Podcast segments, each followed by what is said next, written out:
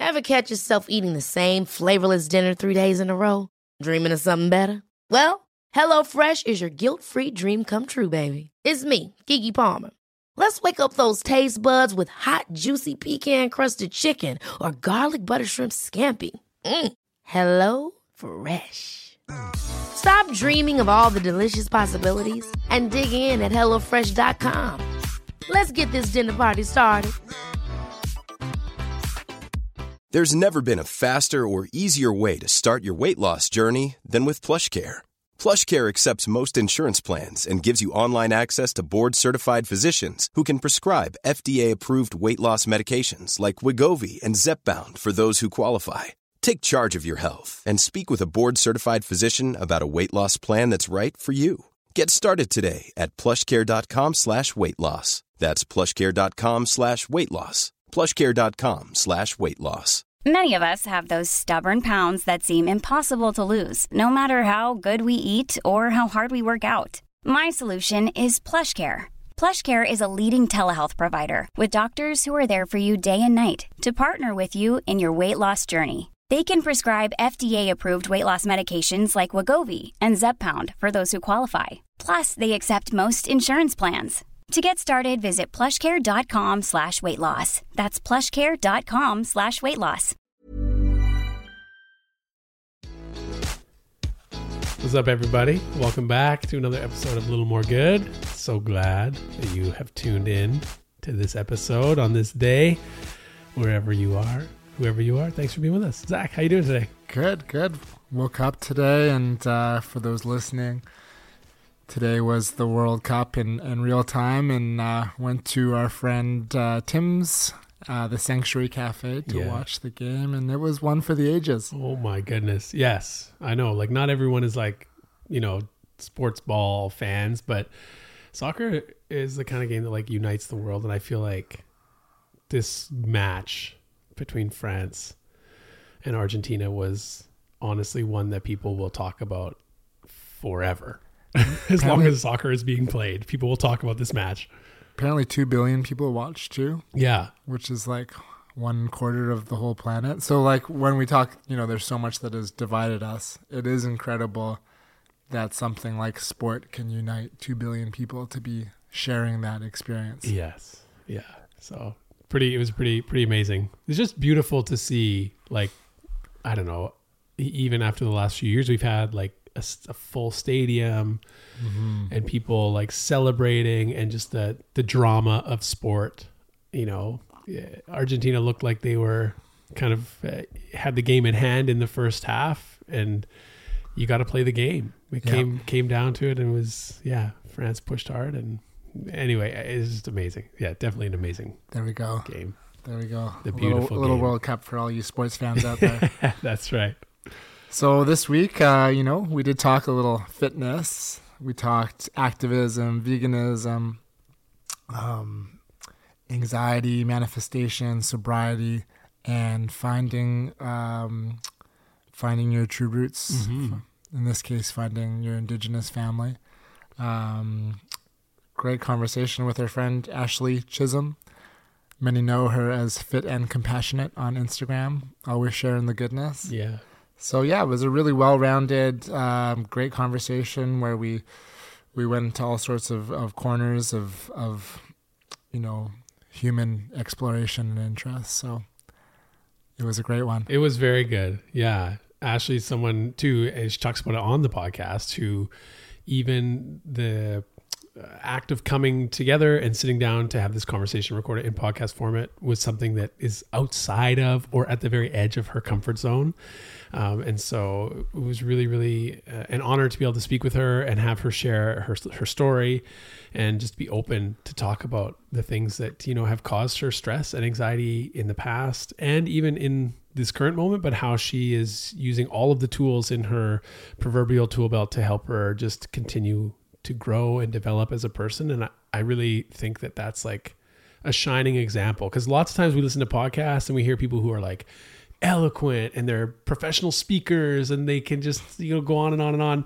And we were like oh i could never do that. But when you hear a real and raw conversation with someone who's like yeah this is me like i have these you know anxieties or things but here i am doing it anyway it makes it so much more powerful for like just the rest of us. And so i really for me i was like that's such a good takeaway i'm so glad that she shared that and yeah shares that through her through her instagram and everything and, and makes it okay for people and gives people encouragement to take those steps forward I'm always inspired by that too. By pe- when people, you know, lead with their vulnerability in a way. I think mm-hmm. it opens doors for all of us to have a seat. You know, if if someone can has the courage and strength and bravery to to lead with the the their vulnerability vulnerability, there's so much power in that that I think it allows all of us to kind of go into our, our own corners and and allows us to be vulnerable with our own truths. Mm-hmm.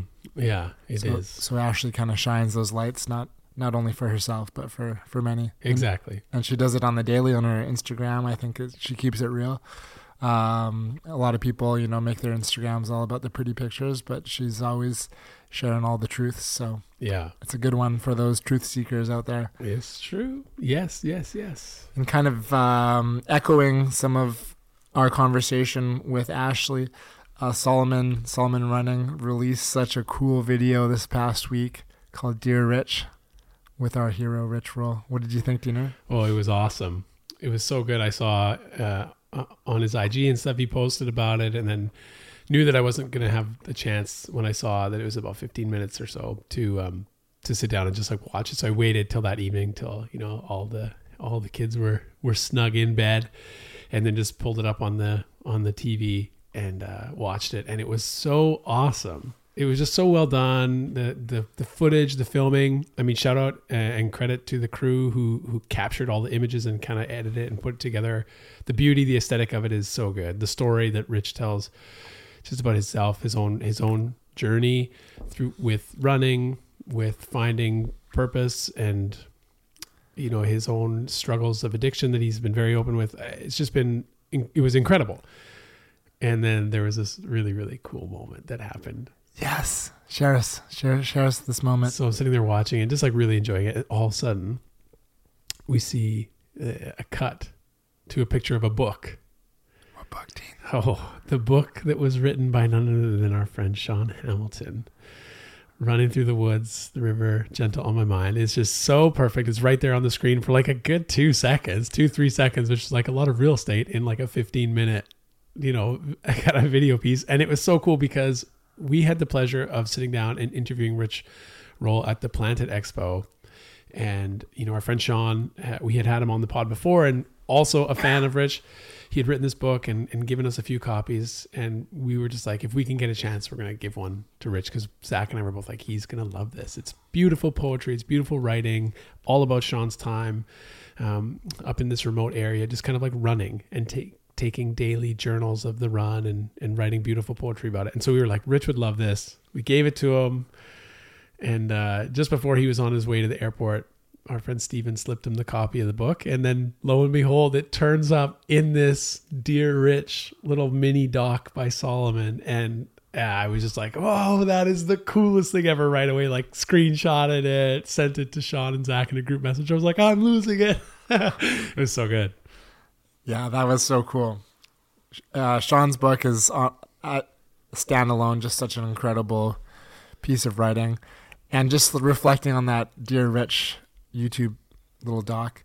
Uh, it's so cool. I think like growing up, all of my heroes were athletes. They're here my heroes because of what they did, not because of who they were. And Rich Roll is one of my first heroes of of being a hero of mine because of who he is, not because of what he's accomplished. And yes. it's it's so cool to to have a role model like that. Mm-hmm. So shout out to Rich, shout out to Salomon, shout out to Sean Hamilton. And uh, yeah, before we uh, roll over to our conversation with Ashley, let's uh, talk about this week's sponsor. All right, so I get this question a lot. If I could just have one supplement, one uh, superfood, one thing that I add to my smoothies or my drinks or my daily habit, what would it be? It's it's a question I get asked all the time because I'm always, you know, talking about all the supplements and superfoods and all these things that I'm always experimenting with. Hands down AG1 by Athletic Greens.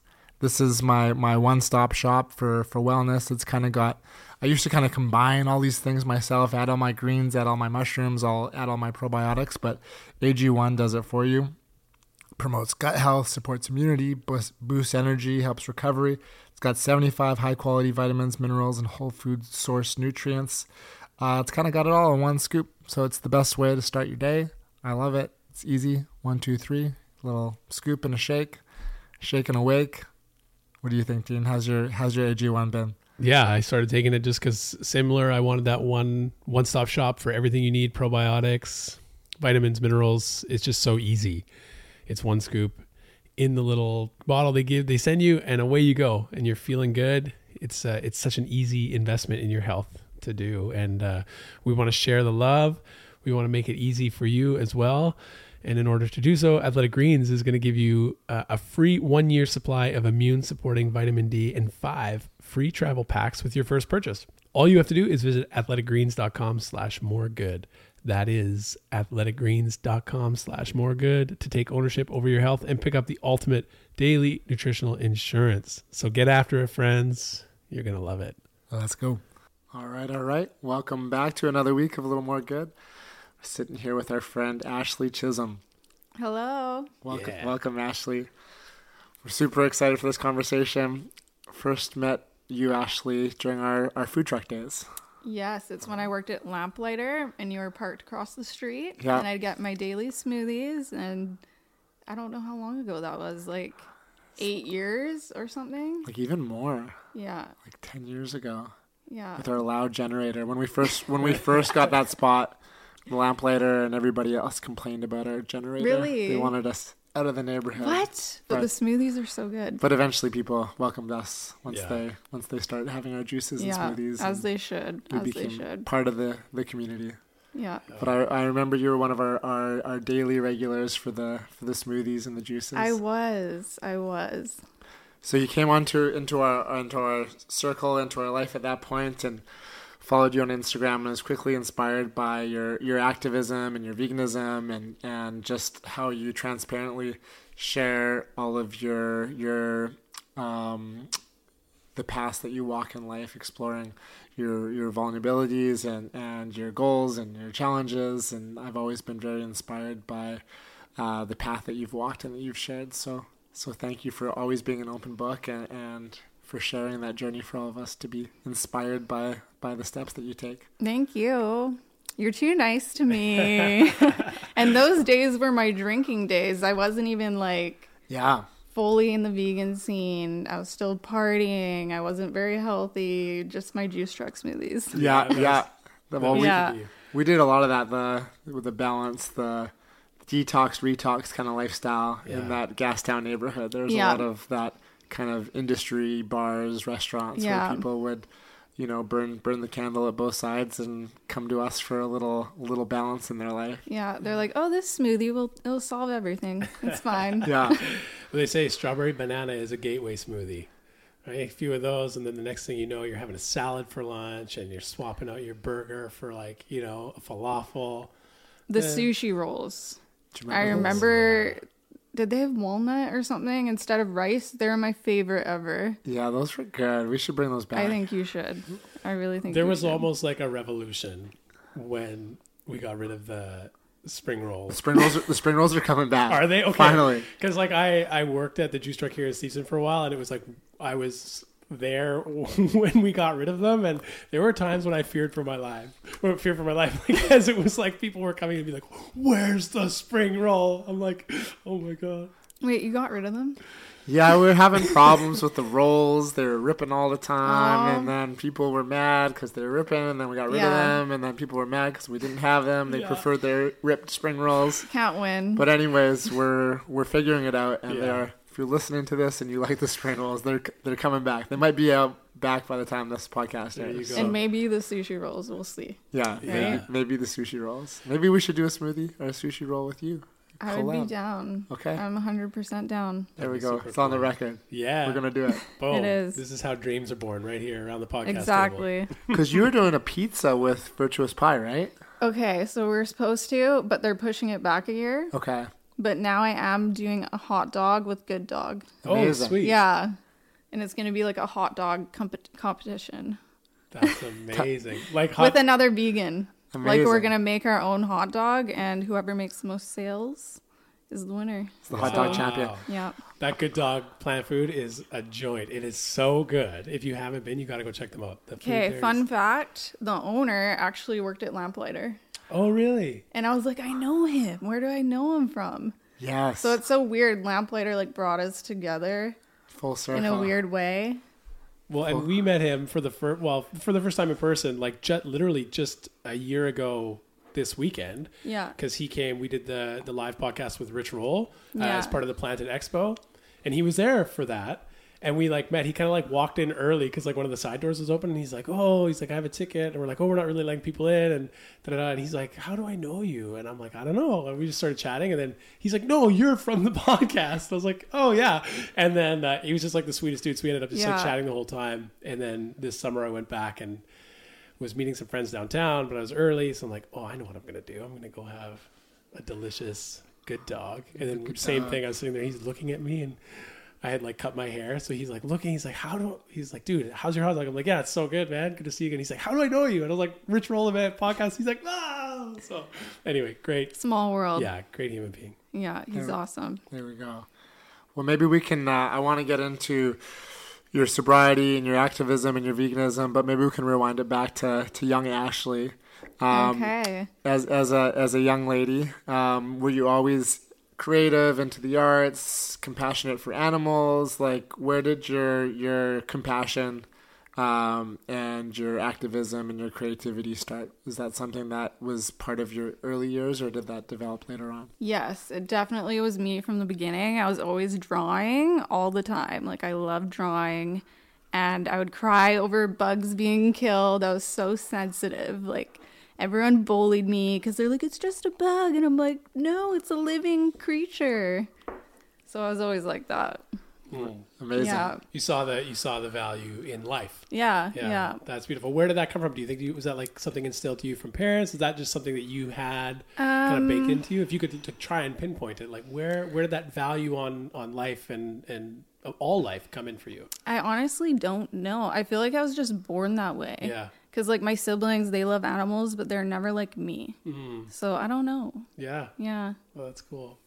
Well, that's special. I think, uh, you know, obviously we, we have lots of plant based folks on this this episode and uh, on this on this podcast, and uh, that seems to be like a theme of like a sensitivity for others at a young age. Like if there's a animal ethics side to it, you know, people that come to it first for for health or other reasons. Um, maybe less so, but um, people like yourself that kind of lead with the with the animal ethics and the compassion for animals. There, like, there seems to be a thread of like, you know, compassion for for others and animals at, at a young age. All the sensitive people. Yeah, yeah, But it is interesting. Like I wonder, you know, thinking back to my own childhood, like I can remember s- thinking as like all creatures have value, and I remember my parents like saying that, right? And like, oh, my my grandma in particular, I remember we were walking through like there's something in the middle of Richmond. It's called the Nature Park.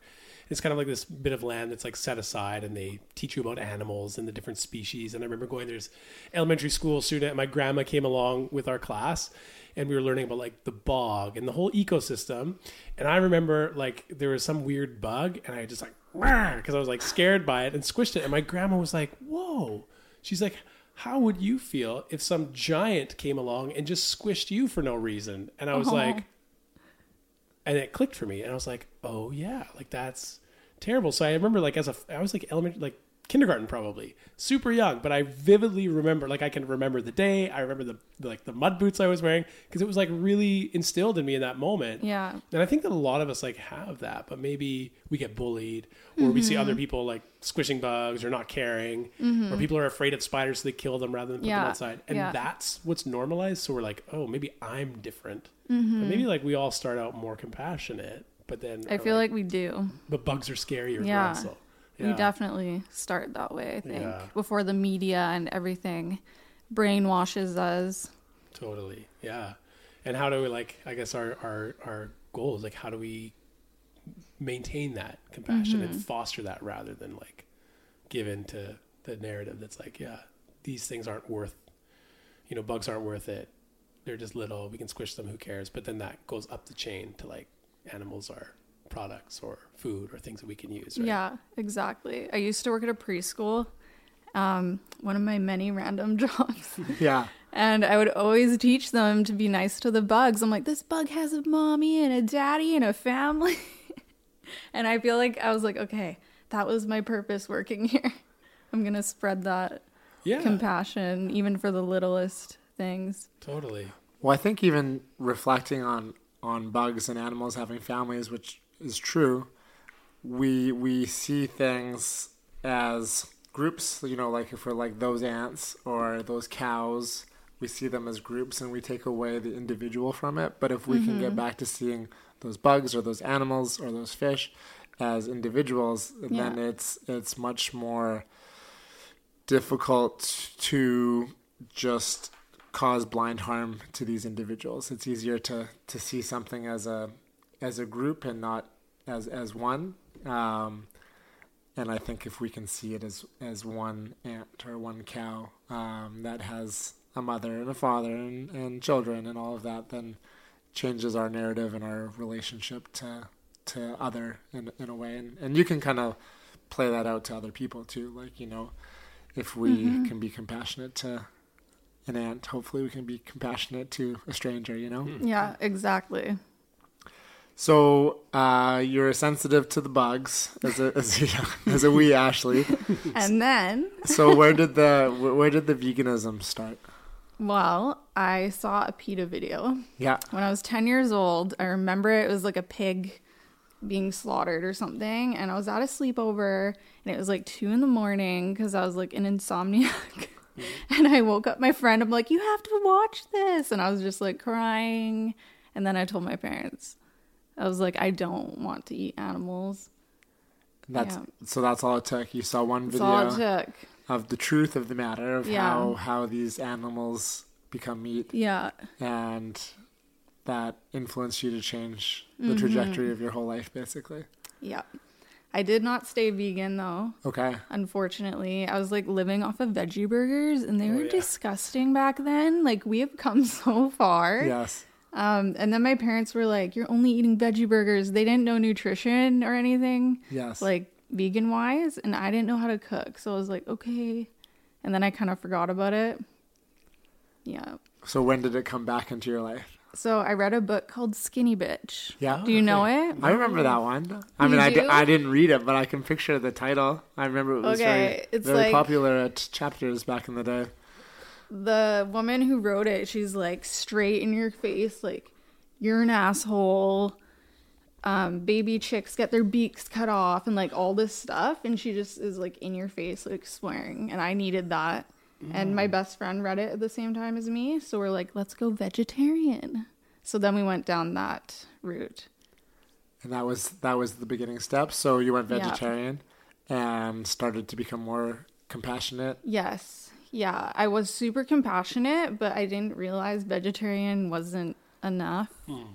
I was the same. I went Yeah. I went I went pescatarian and then I went vegetarian and it took me like 6 years before I went from vegetarian to vegan because I thought, "Hey, like I'm not killing anything." It seemed so hard. And then when I time. re-educated myself and watched the same videos that made me vegetarian, I was like, "Oh damn! Like Yeah. the milk industry is like potentially worse than you know." And it's gross. Oh, it's It's so just gross. really gross to think about. What is interesting when you go when you kind of zoom back, even just using like milk as an example, like we all have, you know, access, or most of us have access to like human milk when we're at the stage of our development where that's what we need, and then no other like Yeah. being continues to consume milk once it's like moved past that kind of like maturation date of like needing that and can start to eat other foods and yet we not only tr- continue to drink milk but like drink milk from a different species mm-hmm. and like most people again there's going to be some that would like take take you up on the offer but most people if you were to offer them a glass of like fresh breast milk from a human, they'd be like, "Whoa, no!" and they'd kind of be turned off or like almost repulsed by it. But like they'll down cow's milk, and I'm like, okay, cows are all like they're beautiful creatures, but also like, no, thank you. Like that's kind of gross. And it's interesting that like again these perceptions maybe that are, are just ingrained and so cultural and traditional and in many aspects of our lives growing up here in the West.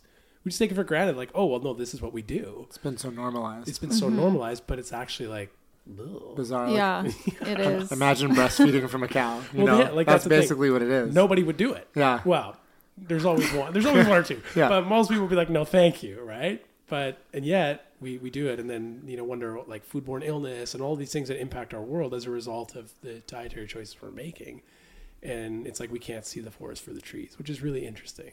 The way we've kind of been, you know, misguided. Yes. But the documentaries, the things that Mm-hmm. are there to expose us, help us to make steps towards acknowledging it, recognizing it, and like eventually change in our lives. But it can take time, right? For all of us, it took Yeah. me a long time to kind of transition fully, Mm-hmm. but then you do it. Yeah, that's the thing. I think. Um, let me know what you think, Ashley. But when I first went vegan, I got super righteous and Yeah. was like on my soapbox all the time, telling people like, "You gotta live like this. Like you're a bad person if you're doing all these things." And it was like totally ineffective. People Yeah. did not want to listen. I was hurting, hurting people's feelings. I was, and and maybe those feelings, you know, need to be hurt, but uh, it wasn't effective. Like Mm-hmm. No. I was pushing people away that were close to me, Yeah. and uh, it wasn't coming across in a way that was compassionate or welcoming or even like open to conversation. Yeah. Um, when you first went vegan or went vegan for the second time, Yeah. did you have that experience where like you were high and mighty at first, or or you yeah yeah you were on the soapbox I with was me? very angry. I was very angry because, like, I don't blame us because, like, when you see it, you're just like, how are people supporting this? And you just feel so emotional and it, like, hurts. So I get it, but you can't really get the message across when you're all up in your emotions like hmm. that. So how did you how did you transition from that sense of like anger into a place where you could still have those convictions, but like maybe speak to people or encourage people or, or be an advocate for you know this this way of living? What was like a transition point, or how did that kind of go from like oh I'm so mad about how do we not see this to like hey like there's a better alternative, there's a better way. I kind of distanced myself from activism for a bit and like watching documentaries because I was so like deep in it. That's all I cared about. So I kind of distanced myself a bit and like reminded myself that people are still good people. Like I was a good person too before. So I just remind myself that. Yeah, well that's good. I think that's super important because we're all on our own paths and we're all on our, our own journey, and it's not to assume where someone's come from or where someone's going. Because, like you mentioned, we were all meat eaters at one point, and it didn't mean we were bad people when we are eating meat. We just hadn't learnt about the truth of uh, you know animal agriculture yet, and um, I think if we can be compassionate to all people's journeys, it opens possibility for for learning and and even if we can inspire others to eat less meat, you know, that's a positive, a net positive to where they were before. Yeah, definitely. I've softened in my stances over the yeah. years. I think every vegan has like that phase of like anger and just being depressed and hating Yeah. the world. Yeah. Yeah. And sometimes it pops up for me and I'm like, okay, okay, I just let myself cry or whatever I need to do and then let it pass. Mm. Because it can be discouraging when you zoom out and see what is happening in the world, whether that's climate change, uh, environmental implications, or just how animals are treated. Um, mm-hmm. Because we have these ideals, and it's not necessarily how the world acts, you know, and mm-hmm. and it seems obvious like be kind to animals, treat the environment with the same respect that you know we would treat our own homes, but the world's messy. There's capitalism, there's mm-hmm. colonialism, there's all these isms that are like, mm-hmm. you know, have self interest. Um, so, you know, it's easy to lose hope that we're on this track. But I think if if you look at where the world was when before you went vegan compared to it is now, you said you know there wasn't a lot of food options when you first went. There's just these crappy veggie burgers. Yeah. Now every single restaurant has vegan options. If you go to the grocery store, it's like Yeah. vegan everything. Doesn't matter if it's a alternative or a healthy product. Mm-hmm. There's like, it's not hard anymore. And they're amazing. yes, there's no compromise Yeah. or sacrifice or you know. Yeah, like the people going vegan now, I'm like, congrats. You're lucky. You're really lucky. Yeah. Yeah. You don't know what it was like. Yeah. No, I went day. through the trenches. Yeah. Well, I think that's why I went vegetarian, pescatarian at first because I was like, well, I don't want to just eat spinach all day. I need some other things. like I didn't like one. I didn't have the imagination to like know what you could do with food because I was like a cereal, toast, Yeah. smoothie kind of guy. Um, but also there wasn't those alternatives. It was Totally. it was like kind of cardboardy veggie burgers Yeah. or side salads when you went to restaurants. Yeah. Yeah. And now the plant-based menus, I think, are like even more creative and more exciting than uh, like the conventional. They are. Yeah. 100%. I don't know if you were ever into like the fitness world, but I was You like can't, you really. can't tell. Yeah. So Oh, let I can tell. Let me I let me take tell. off this chunky sweater. I can't tell. It's winter. You guys are wearing sweaters. um, that's how I started my Instagram. That's why it's fit and compassionate. yeah, yeah. I got like super deep into the gym because it helped my anxiety actually. Um, but I was vegetarian because I didn't want to lose the gains. Right. Right. And I was like, oh, I need this whey protein. And now I just look and I'm like disgusted. And I'd eat like eggs and the most boring food. Like bodybuilders eat the most boring food. I'm sorry, but like if you're eating like chicken and broccoli, that's not fun. Yeah. And it like takes away I think it maybe takes away some of the well f- for sure the creativity of Yeah. like cooking and what's available to us. But it also takes away like the ability to have so many foods that have huge benefits for us in terms of athletic performance. We just focus so much on limiting carbohydrates or certain things, sugars, whatever it is, and then making sure we're getting enough protein, which in most circles, even today, still just means meat, especially when mm-hmm. we're talking about like in the gym culture. But focusing on like there are there's a diversity of plant foods that will fuel us to be able to reach new like heights and PRs and whatever it is you're looking for, or just maintain and sustain a healthy body. And again, it's like, uh, uh, maybe the theme of part of this conversation is just like the misinformation that dominates. Is like if you're in the gym and you're lifting, you need whey protein, you need meat and this and milk and yogurt and dairy and all of this stuff, eggs to be Raw eggs. Yeah, yeah. Thank Drink you, 'em. thank you, Rocky. right, like this movie scene is burned in all of our I minds. know. Like this is how you People become fit. still do that. Oh, no doubt. Yeah. And it's wild. Like it's it's so unnecessary, but it's what dominates like the, the sphere. So how did you find how did you find like uh, lots of people are still nervous or they're worried about that. If I stop if I stop eating meat or stop having this protein or these eggs, I'm gonna lose out in the gym. I'm gonna sacrifice performance or strength. How did how did you find that when you made the transition to be like fully plant based? So I actually went fully vegan when I saw Sam Shorkey. I don't know if you know her. Do you know her? Yeah. I know okay. Sam. So I saw her and she was a bikini competitor and I had done that actually. So I really looked up to her and she's like, "Yeah, I'm vegan." And I was like, "Okay, if she can do it, I can do it." Hmm. Yeah, so it was all because of her. And what was your experience? So you're having these eggs and this whey protein because you Yeah. need the gains. And I then switched to vegan protein. You switched it up, and Yeah. like tell us about one, maybe the the switches that you did make. So if people are listening and they're like, "Well, I can't switch from whey and eggs," Yeah.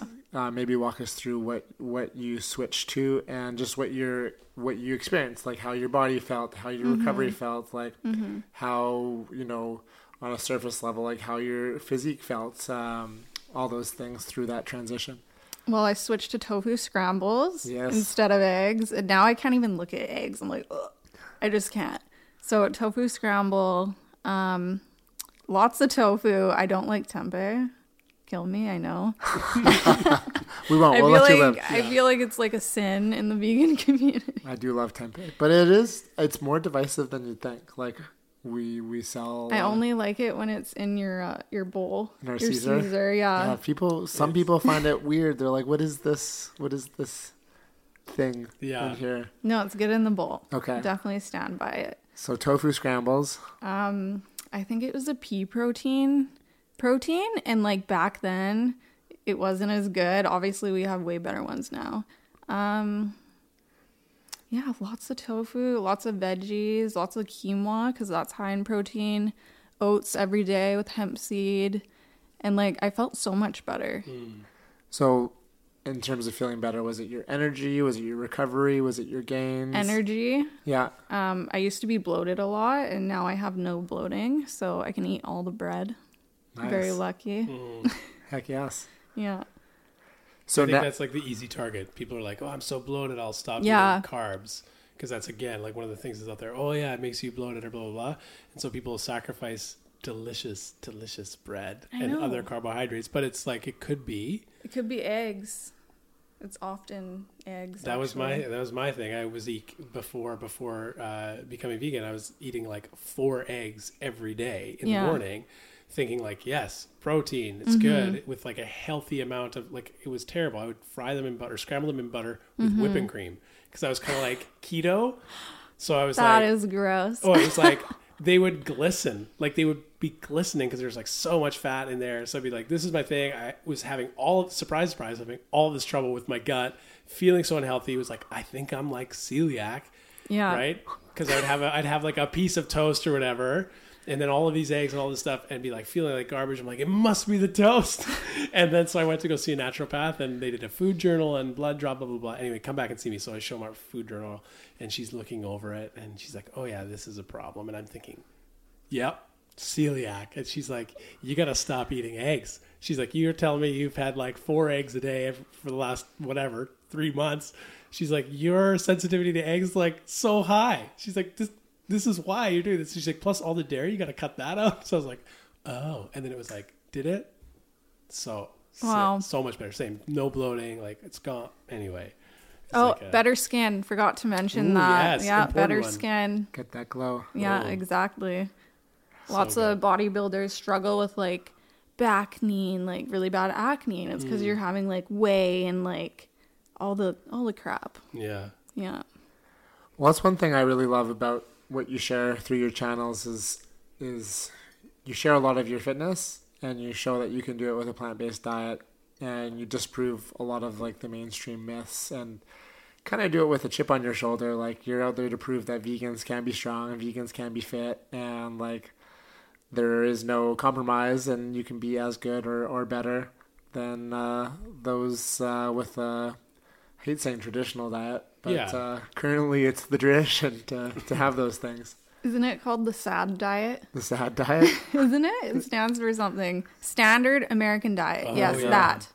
that standard American diet. Yes. Yeah. Yes, that. Yeah. But I love how you, you know, go about to kind of you like almost be an ambassador for the plant-based lifestyle and the fitness lifestyle that you can do all these things without any sacrifice or compromise with an animal-free diet.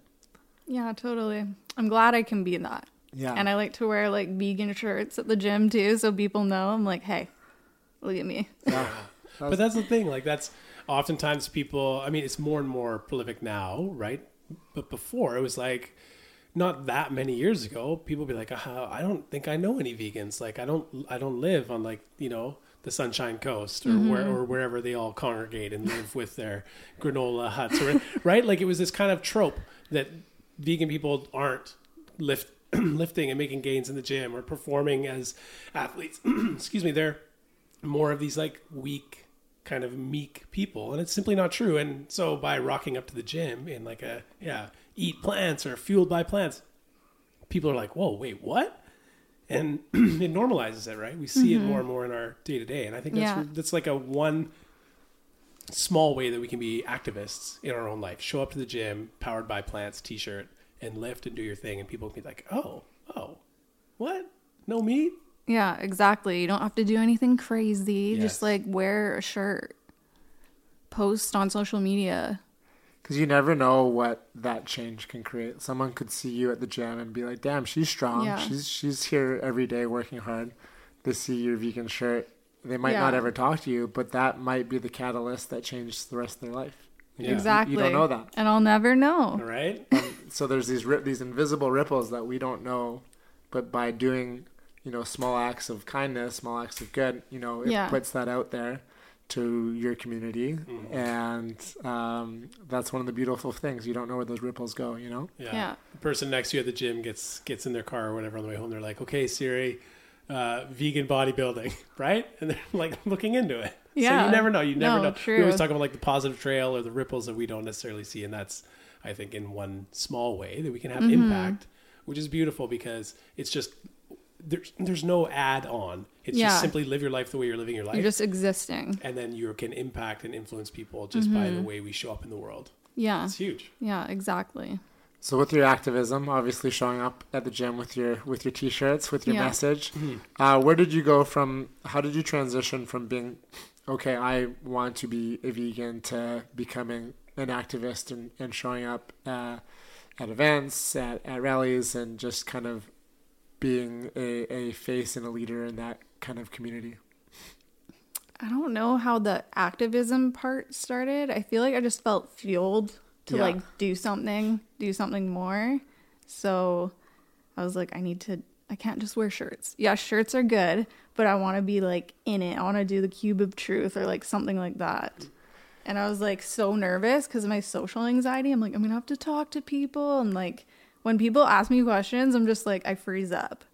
So I was like, okay, this is going to be a challenge, but it went so well. I did the Cube of Truth and uh, it was so impactful. I was crying in the cube because I was like holding the TV, but it was a really cool first experience. Did you feel like you were starting to become responsible for animals and, and the voiceless in a way? Like you were standing up for, for someone that didn't have a voice? Yeah, Yeah. yeah. And what what did that feel like?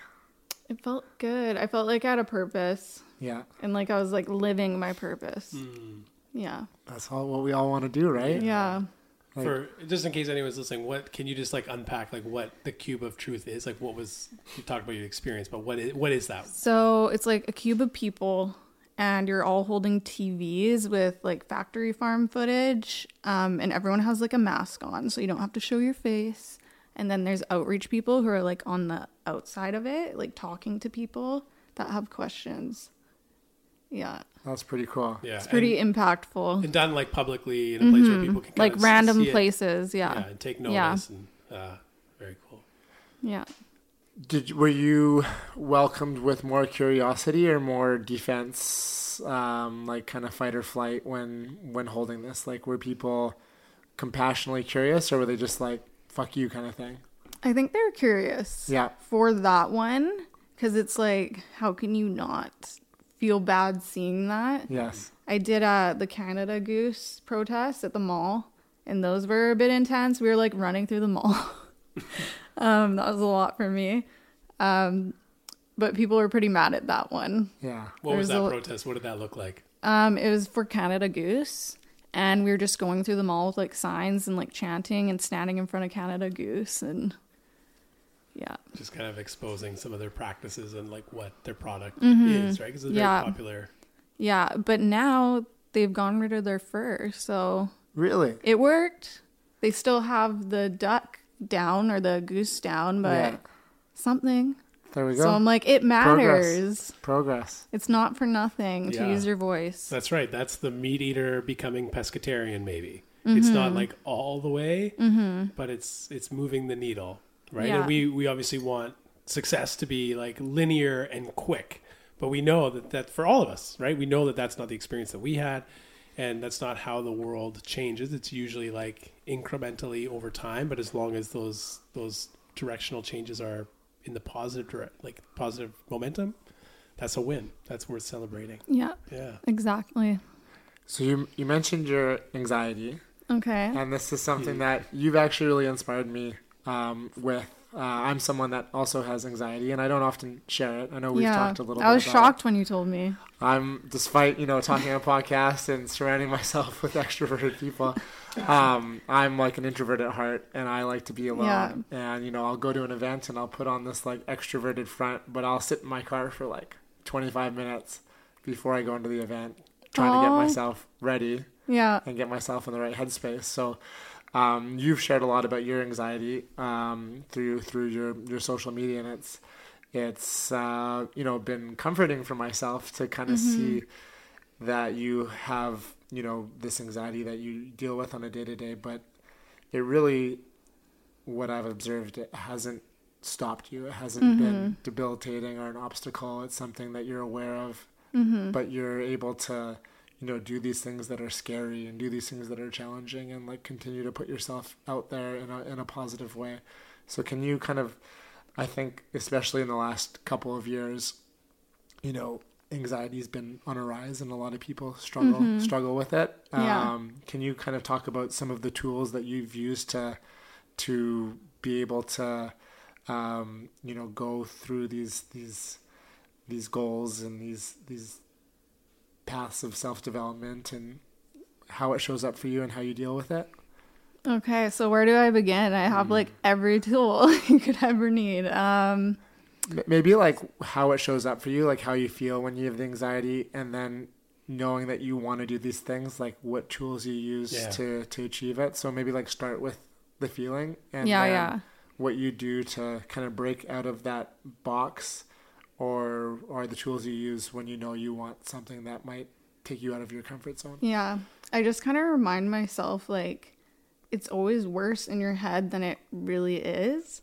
Uh, Like after everything that scares me, I'm always like, oh, that wasn't even bad. Like literally, the worrying before is worse than the actual event. So I always tell myself that. I'm like, okay, you're making it a big thing as usual. You're going to write in your journal after, oh my God, that was actually fun, or something like that. Yeah. I, I like that. I think when you and we talk about like these small changes, and I think you know it can be it can be daunting. Like you said, the the stress is usually before, and you go to these events, and it's not so mm-hmm. bad. And I think if you can you can get into the habit of remembering, re- reminding yourself that, then Yeah. you all of a sudden build your confidence to to try things that are harder Totally. seem to give you anxiety. Uh, you you have that confidence to know that you can overcome it. Is it was that your experience?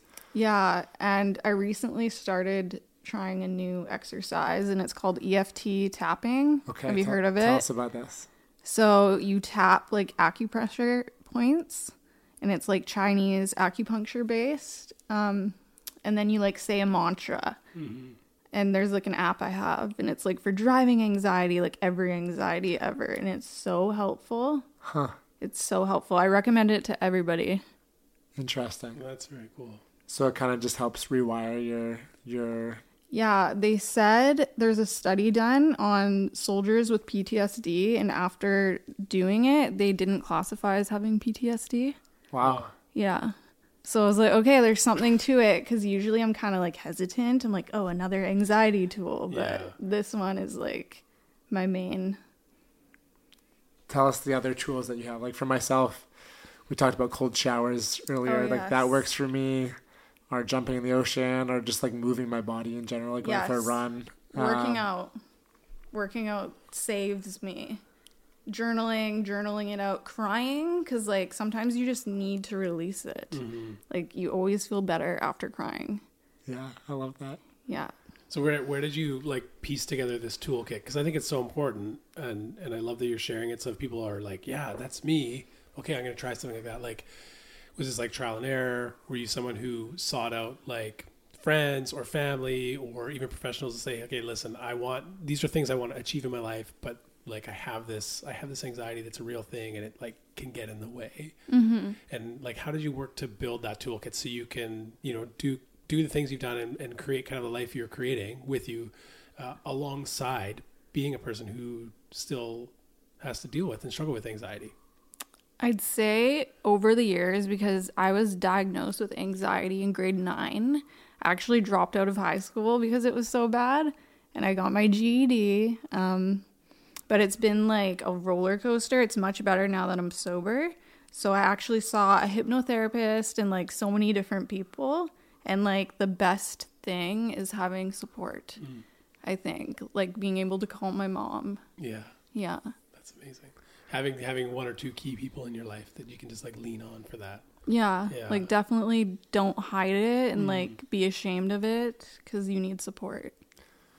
So if someone's listening and they're on the couch and you know taking a step off of that couch seems impossible, because everything's scary and everything gives them anxiety if that's the moment that they're in because sometimes just you know getting out of bed can be be hard.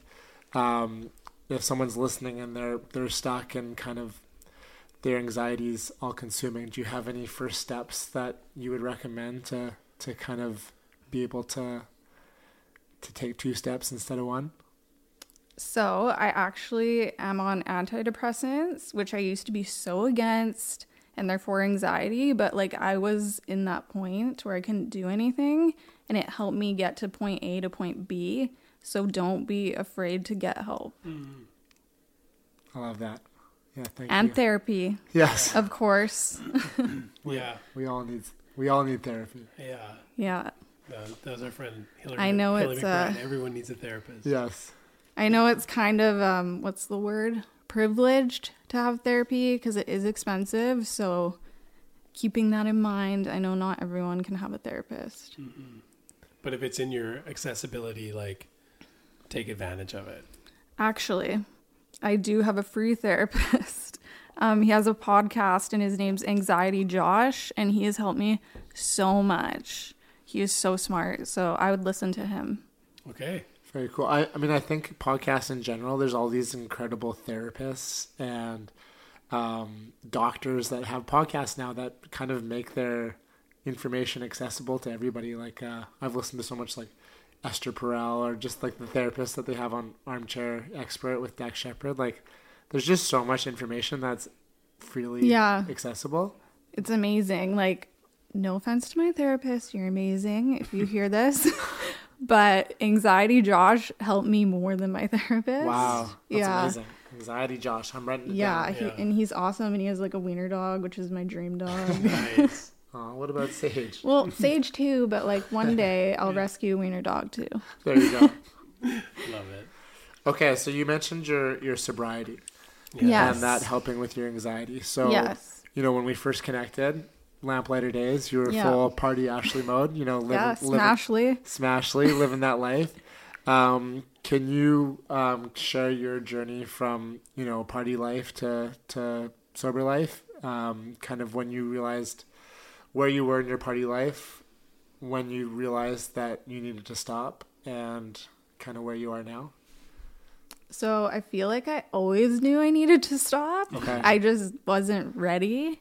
I don't think because I feel like until you're ready, you can't do it. You just have to, you have to be ready. Um, but I'm six years sober. Uh, Halloween is my sober date, so it's been a while, and Yeah, it just feels amazing. normal now. It feels so normal. It's weird to talk about the old me. I'm like, oh, she's dead. R.I.P. um, but yeah, I would get blackout. I was the type of person. I was like, I need like 20 shots. Like I wasn't like aggressive. I didn't cry. I would just be sloppy. Hmm. And I ruined a lot of events. So So you're in the in the phase of Smashly. So what led you to that Halloween day where you're like, "Fuck it, I'm gonna stop drinking"? Yeah. Like, was there a rock bottom, or was it just like continually? Kind of- continuous bad things. And I just woke up. It was after drinking for Halloween weekend, and I was dressed as a lumberjack man that night. it was actually a really good night. And I just woke up and I was like, I feel like I'm ready. It was hmm. just like a knowing. Yeah, Because I was like, I want a relationship. I want healthy friendships. Like, I'm never to have what I want if I continue this. Hmm. And what was that? What was that transition like? Like we talked earlier about like caffeine. And Yeah. You you, you, know, you asked me like, what did you have like the crazy like withdrawals? And for me, I was like, no, because I just think I was ready and like, Yeah, I yeah. was able to. What was that like? was it challenging? Were there moments when you're like, uh, do am I? Is this like for a month? Am I going to kind of dry out, or is this for good? Like, what was that? Na- Well- navigating that transition for you. I had many times where I'd quit for like a month or a couple months. So, like, me to continue and be sober right now is shocking. Okay. Um, but what I think kept me sober is I cut off so many people and I was a hermit for a very long time, but it was worth it. Um, and I did the 12 steps like by myself in my journal. And I was just like, okay, my journal is my best friend. I'm going to write in it every day. And yeah, And here you are, six, Six years, years later. later. That's amazing. Another thing was figuring out why I drank. Mm-hmm. And one of the big big things was social anxiety. So I was like, okay, I got to prove to myself that I can be social without alcohol. So I went on like all these little excursions in Vancouver. I was living in Pitt Meadows. And like with like random people, I'd do crazy hikes and like tubing things and I'd know nobody. Just So- just to prove to yourself Yeah. that you, you can do this without Yeah. alcohol. And I'd make friends and have so much fun and I was like, I don't I don't need You don't this. need. So you put yourself in a potentially like a situation that was really uncomfortable. Yeah. Like you, you Yeah. sought out that discomfort so that you could grow. Exactly. Yeah. Are there ways that you do that still now? Not necessarily tied to sobriety, but do you push yourself into areas of discomfort knowing, okay, this is going to lead to growth for me? All the time. Yeah? Well, I try to. I try Okay. to. I've kind of been slacking. um, cold dipping was one of them because, Yes. like, I'm one of those people that hates being cold. I'm always cold, and I'm like, I hate the cold. Um, what else? Tough Mudder. Oh, I did it a couple times. Yeah. Trying to think of other things. This podcast. Yeah. I don't like talking on the spot, so here I am. Amazing. So good. Doing great, by the way. Thank Yes. you. Thank you. Even with uh, with your with your pink moon socials, like uh, just watching that grow, you know, you put it out there that this is something that you want to do. Um, you know, you shared it with you know full vulnerability and full um, ambition at the same time, and and you saw that fill up pretty quickly, right? yeah. Yeah. Which is pretty cool. I was definitely surprised. Yeah. So can you talk about like that that determination, that kind of that desire for self development that you have, like as, as someone watching your life from an outside, like I, I just kind of see you on this path of continuous improvement and continuous Aw. development. Thank you. That's It- so nice. Is that like a fire that burns inside of you, or like where do you get that that kind of desire to to be curious and to keep growing? Um, I don't know. If you're not growing, you're dead. They say. Yeah. Because a lot of people are content just to like sit and watch Netflix and play Yeah. video games, you know, like like it's, uh, you know, I think we can be in a a bubble of, you know, achievers and seekers and all of that stuff. But Mm-hmm. Yeah. you know, there's also a bubble next to that where people are just sitting around chilling all the time. Mm-hmm. So, um, for for those that you know, it seems like a lot to take on new tasks and take on Mm-hmm. new challenges. Like, is that something that you that's internally driven or are inspired by the community around you, or or where do you think you get that from? Mm, I just always want to be better. Yeah, I feel like I can, I can always be better, and like I could never work a nine to five job. I just know that's not me. I'm like a very sensitive person. I get drained so easily. So I was like, you know what? I need to I need to find something that works for me. So you cre- you're creating your own reality. Yes, Yeah, designing your own life. I'm trying. I love it. I love it. Aren't we all? Yeah. That's great. So one thing that we were talking about earlier, manifestation, and it's something that yes. that we've been, you know, working on.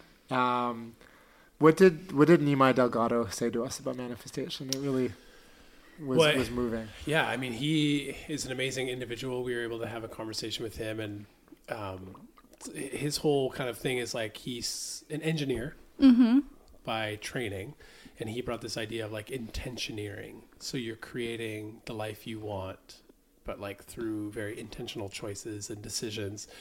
And I mean, really was just like you embody the thing you want to be. Mm-hmm. So we talked about like weightlifting and you know being physically strong and all this stuff, and he's like, yeah, yeah, I know. He's like, you just got to be, and he is a vegan bodybuilder. Yeah, right? I know him. Okay, and so he's like, yeah, you would just say like, if you're starting in like lifting weights or like getting into it, just be like, I I am a bodybuilder Yeah. because that's physically what you're doing. You're building your muscles. You're creating. So don't say, "Oh, I would like to be" or "I'm trying to be," because then you're minimizing. Yeah. It. Say like, just say, own it. Like I am this. Mm-hmm. So even if you aren't, and then so we started having Zach and I had these conversations about like things like abundance and stuff like that, and we can often live in like fear and scarcity and be like, "Oh, I wish I could be like abundant," or "I wish I could be."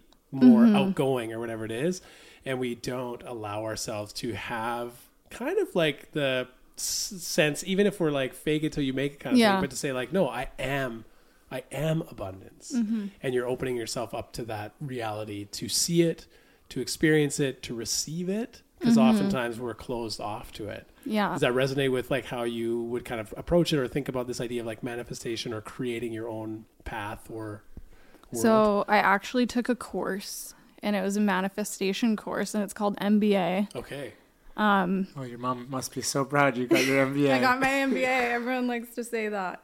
Um, but honestly, it like changed my life. Like so many crazy things have been happening. I'm like, nobody can deny that manifestation is not real.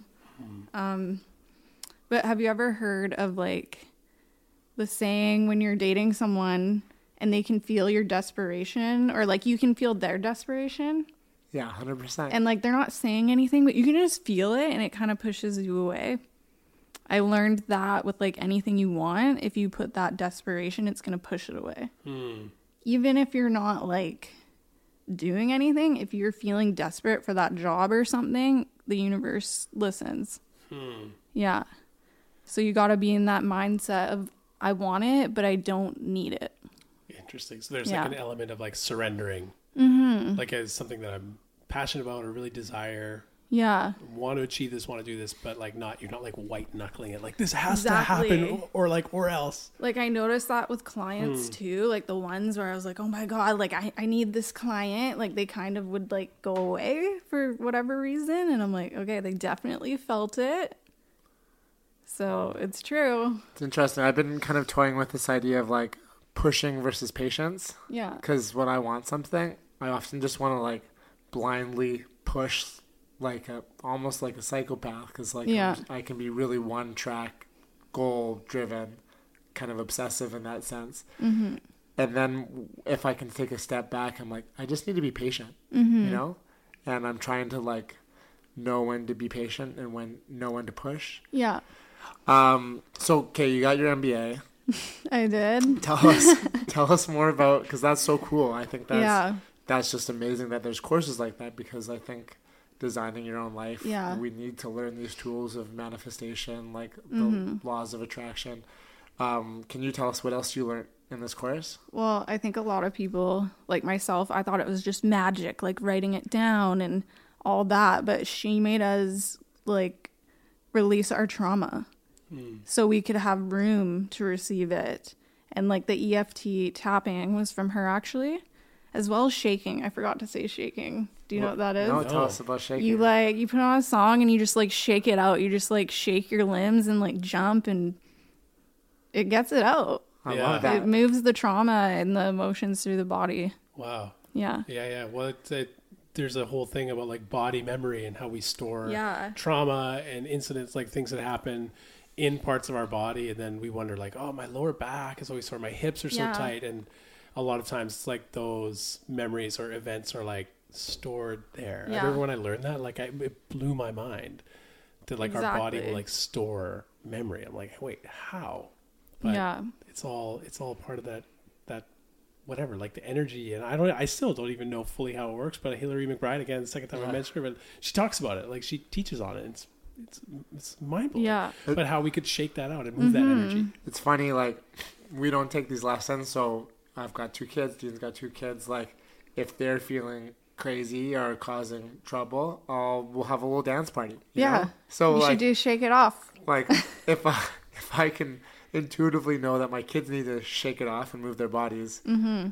but like I don't always give myself that permission. You Yeah. know, maybe I'm like insecure to look silly or like you know. yeah. you know. it is awkward. I always feel stupid. I'm like, okay, is anyone looking? Yeah. yeah But maybe we just gotta like surrender that. You do. that. Uh, you know those in- insecurities of being ourselves. You know, Sometimes you just gotta be cringe. just Right? gotta be cringe. normalize Shake it out. normalize shaking it That out does feel good. Like even going to like Kundalini lo- uh, yoga classes. Like, Yeah, I yeah. remember like at first being like kind of fearful or judge judgy of myself. Like Mm-hmm. I see all these other people, but I'm like I can't do that. And then eventually Yeah. getting to a point where I like I close my eyes and like I'm in my own little world, and then I'm getting to the point where I'm like full silly, you know, just Yeah. like like totally in a flow state, Hmm. moving my body without any uh, hesitation, you know. That's the best. Yeah. And it's interesting too that we often, you know, talk because we were talking about sobriety and stuff, and how often we will feel inhibited to do those things that bring us freedom, that bring us joy, that mm-hmm. release, you know, tension or stress or trauma in our lives, and we don't give ourselves permission to do that, knowing like a that's something that we really need, and b it's gonna it's gonna help us move forward. And so oftentimes we'll feel that sense of like I need I need to do something. I'm feeling stuck. I'm feeling triggered or stressed or whatever. And so oftentimes we turn to like substances to numb Yeah. to numb those feelings. Yes. Rather, like you know, you said, acknowledge with our kids, like you, you're wild. Like let's go for a run or let's Yeah. go do this. And we don't do that for ourselves. And in fact, we do the opposite. We suppress it. But then, if we are, you know, drinking more and more, we lose our inhibitions and we can start Mm-hmm. to do those things. But then it's not in like a healthy way. It's Yeah. not constructive. It's often destructive Yeah. but how like you know just that that through line of like alcohol it, it's often the thing we turn to to numb the reality of like no i just need to like move and be silly and like let this mm-hmm. stuff go To be yourself. Yeah, to which be is very sad. yes Yeah. yeah I'm just always weird. So we gotta nor- we gotta normalize it normalize being weird normalize cringe weird. and shaking Yeah. it off just Yeah. be weird. yes yeah So keep, so keep portland weird as a shirt i keep everyone weird keep everyone that's what weird. we gotta have I love that. we're all a bunch of weirdos. You know, like if you're close, if you can think of your closest friends, like we're all weirdos with our closest friends. Oh, yeah. know? I used to think I was like the weirdest person until I went on TikTok and everyone like shares like their experiences and thoughts and I'm like we're all the same. It's so weird. Yeah, yeah. We just kind of We're not unique. put it on pause when we go out to the world. yeah Yeah. yeah Okay, so how do you practice manifestation on a on a day to day basis? Mm, so it differs based on my mood. Sometimes I'll do like a tapping in the morning to release like a limiting belief, which is like a big thing to do because like we have limiting beliefs we don't even know we have, like ones with like money and like ones where like everyone thinks I'm weird or like something like that. Um, journaling, like the I am, the affirmations, and just like embodying like the MBA you. I feel like I'm her right now, like trying to talk like the the coach. Um, but just be the you you want to be, dress like them. Like I started dressing more fun and like I dye my hair and stuff and yeah, just embody it. I love that. It's like giving your giving yourself permission to be the person that you are and that you like want to become. Yeah. Yeah. Like what step can I take today to be more like the Ashley, the elevated Ashley? Yeah. Mm-hmm. Because I think so often we we quiet down ourselves. We we turn down the weirdness or the uniqueness of who we are to fit in to Yeah. a workplace or a friend group or whatever it might be. And you know, I mean, so, sometimes we can call it like we're dimming our light, and like mm-hmm. that's so tragic. Yeah. that we would do that and yet we feel like oh if i allow myself to be fully who i am like what if people judge me for that or i've always been this way and now mm-hmm. i want to start becoming this way and and wear you know wear, wear more fun clothes or dye my hair do whatever it is i want to do embody who i feel like i should be like what if people don't accept me and this and Yeah. that. but really like if we step into just being who you want to be like you experience that And then you weed out the people that shouldn't be around anyway. Mm-hmm. And Did you- attract the right people. Okay, so I was going to ask you, like, did you find through that process, like you talked about with with drinking, like one of the things you did is like removed some people from your life. Mm-hmm. Yeah. that would- did you find that your life got filled up with people who were like, yeah, me too. Like sobriety is where it's at. The more I worked on myself, the more quality people came into my life. Like definitely with every year that I like I grow, it's better and better people. A better crowd. Yeah, Yeah. There's a fruits of your labor. fruits Mm-hmm. of your. Oh, I like that, dude. There's a saying that I often think about that we've shared before. That you're the the sum of the five people you spend the most Yes. time with. So choose your five people wisely. Yeah, Exactly. and I think about that, like, uh, you know, we we do become creatures of our community in a way. So, if you want to be a runner, surround yourself with runners. If you want to be sober, sur- surround yourself with sober people. If you want to Be vegan. be vegan, you know, Yeah. find a vegan community. It just you're able to to fast track that version of yourself you want to be Yeah. when you surround yourself. It's so true. So true. Because if you're just Yeah. in, in your corner by yourself, wanting to be these things, Mm-hmm. you don't have that support network, and it becomes Yeah. easy when you have those people that are like, "Oh yeah, me too. I'm also into shaking it out, or I'm also Yeah. into I'm also cringe. yeah, yeah. Let's all be cringe." Yeah, so good. Um, one of the things you talked about earlier, you just mentioned it Mm-hmm. in passing, was when from when you were a kid, you were sensitive and you loved Mm-hmm. to create and do art. Yeah. And uh, on your Instagram, you have a link to a page that you also have out there. Yeah. Sovereign Soul Art. Yes. and it, it's incredible. Thank like, The work is so good. I haven't been doing art lately. I've been slacking. Okay, it's so cool. Can you talk a little bit about like what was the what was the why behind that? Like, was that birthed out of finding like a, a new creative outlet? Is it tied to you know moving into sobriety? Obviously, you want to empower women through it. Um, tell us about it. What's what's this all about? It's absolutely beautiful. Thank you. I always wanted to do digital art. So I finally got an iPad and like once I started drawing I just couldn't stop. So I was like, I'm gonna make a page. Yeah, And I just wanted to share it. okay. It's so vulnerable for me though. I like sharing my art. It's like it's cringe. Cringe, cringe. It's definitely a cringe. but like uh it's not though it's so good like i was just looking at it the other day i'm like oh man the images are powerful like you can look at them and and pull out metaphor and just like the wisdom that i think is in there in terms of empowering and femininity and strength and beauty and like uh, what i would see is like the sacredness of like the feminine Yeah, yeah. is like it's fully on display. I mean, so I don't think it's cringe. I, I don't think it's cringe. either. I think it's amazing. Yeah. I'm an admirer. Of I know you've well. always been my number one fan. is there um is there like a what's like the the why behind it or like obviously Mm. you wanting wanting to create for the sake of creating, but is there like a bigger a bigger purpose? Like one day you would like to see this as like something people could Just participate in. like woman empowerment. I've been like big on that lately and like owning your body. Mm-hmm. And like women are just so beautiful, their art. So I was like, I'm just gonna make them art. Yeah. Oh, Yeah. Very cool. Can you talk about that body positivity? Because I think you also champion that a lot. Like, there's you- you're like where others shame, you celebrate. You know. Mm-hmm. Can Can you talk about? I mean, I think that's a form of Yeah. activism and celebration, and and just you know a positive trail. Yeah, I just I just feel like women they get shamed for everything they do and like showing their body, but really it's such like a beautiful confident thing and like so sacred to you and it's your choice if you want to show your body or not. Um I've just faced so much judgment from men, so I really want to try to educate people on like feminism. That's awesome. I you often share some of the the boneheaded things uh, Yeah. my gender can put out there to the world, and that it's not okay. Yeah, and yeah. Mm-hmm. You're you're so great at reframing it into a positive light uh, to celebrate, you know, your body and the women's bodies. So I think that's super Mm-hmm. yeah. cool. Well, even women will like internalize the misogyny on themselves, which I used to because I would judge other women. Like I don't, you don't Bianca Taylor.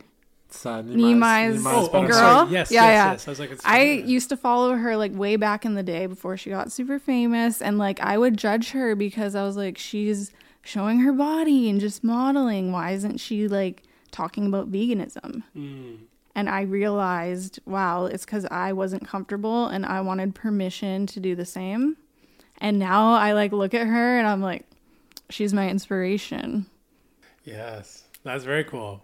Very very cool. Yeah. And someone it's interesting. That's like kind of full circle. Someone that you saw and followed before and maybe had different mm-hmm. like opinions on or whatever, and then now Yeah, she's like she's shared that she's experienced a lot of women having the same experience as me, mm. and people are even reaching out to me saying they felt triggered by me, but it's good because it helps them to like look deeper, like what is causing this. Well, usually that's the thing, right? We like to blame the person who makes us feel something Mm-hmm. when in reality it's like, wait, what does that say about me? Like, what is that teaching me about myself? Why, like, why am I reacting? Instead of like having that curiosity mindset of like, what's going on in me that I'm like upset by that or triggered Yeah. by that?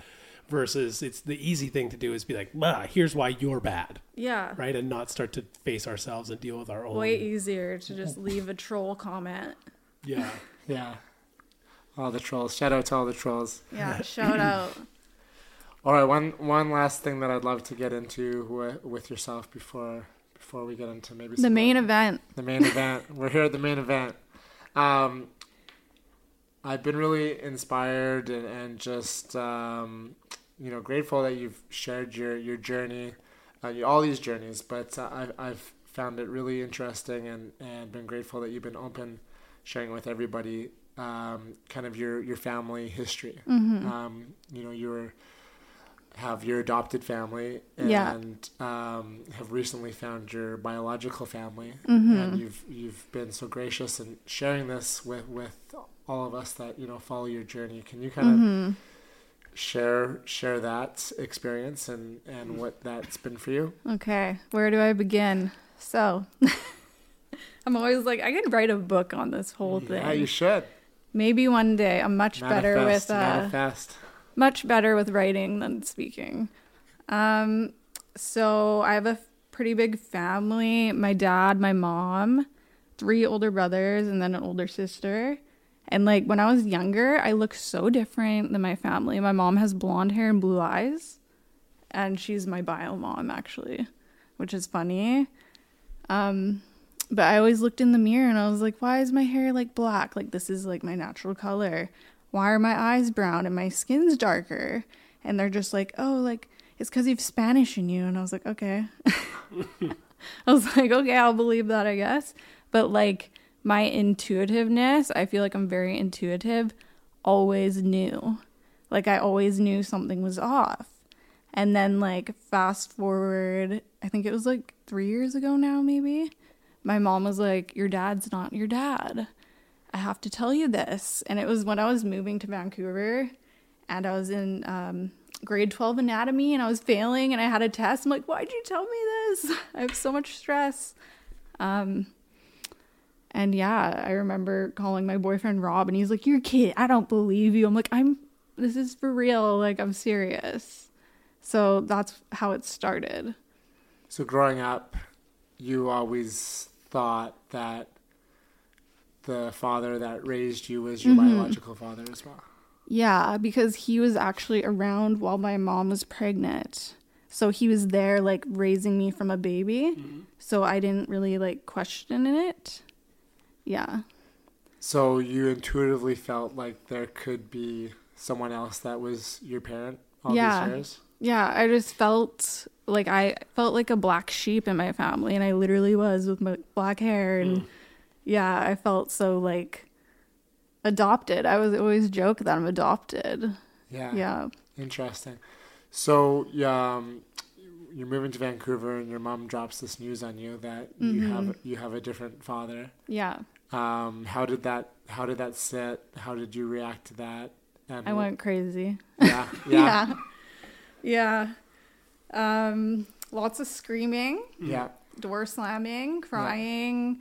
Just like it didn't feel real. I was like this is a joke. Like this is a Jerry Springer episode. Um and then my cousin was coming to pick me up cuz we had plans and she actually knew too. Okay. So my whole family knew Wow. and kept the secret from me. Wow. Yeah, and I was just like, are you kidding me? That's why I can't imagine just like projecting that on onto myself. Like I can't imagine getting to a point in my life when Yeah. my mom's like, you know, your dad's not actually your your biological dad. I can't because you have Yeah. this you have this reality that you're living, Mhm. and to have something that you've always accepted to be true Mhm. not be the truth, I imagine would be kind of unsettling for all Yeah. of your truths in a way. Yeah. My parents were crying and like my dad was crying. He's like, I wanted her to tell you, but like my mom, she's a really good person, but she's too overprotective mm-hmm. for her own good. And she was scared because my anxiety and my drinking that if I found out, I would like do something. Right. So I like empathize with her. So I forgive her and we're still like super close. Yeah. But it's definitely like it was a challenge.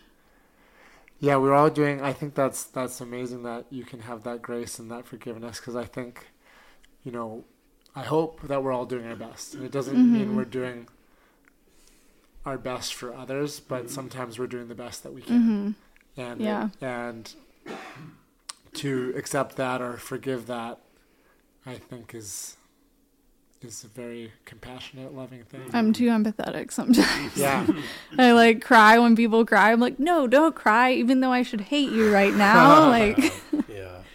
yeah. Wow. So you you start to put together the pieces of the family. Like you're like, okay, yeah, Mm-hmm. you know, I wish I would have known. Yeah. Your family knows. So what's like the next step? You go on a journey to like rediscover this this part of your life that was Yeah. like not was kept from you essentially. Yeah. So at first I didn't really care. I just was like, I don't want to talk to my family. Um, I stayed away from them for a bit. But then my Oma from my dad's side was in the hospital in Kelowna, like dying. And I had to go. I was like, I can't let this grudge make me not see her. So I had to be with my dad and my brother. And that made me forgive them quicker, maybe before I was ready yeah. maybe my oma knew but like yeah i had to go and like focus on that so that allowed you to to see your family and to let them back in. a little bit yeah Yeah. yeah And what were what were the steps? When did you become curious to find your your biological father?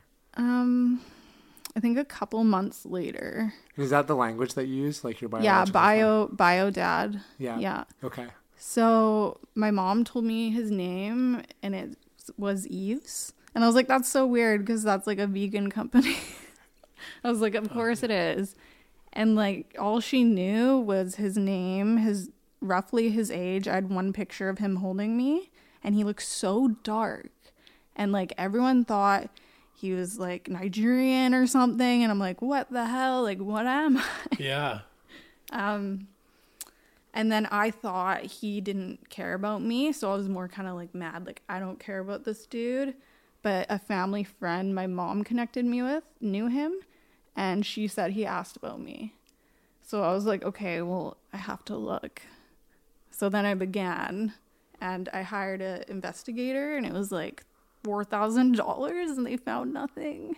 Oh my goodness. Yeah, So it you spent all this money, which is a huge, huge amount, Yeah. especially for you know a young person to to shell out. yeah.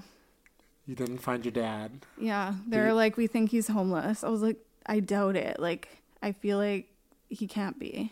Yeah. Yeah. So you kept you know following your intuition and your curiosity, and wh- where did that continue? Well, I let go of it then. Yeah.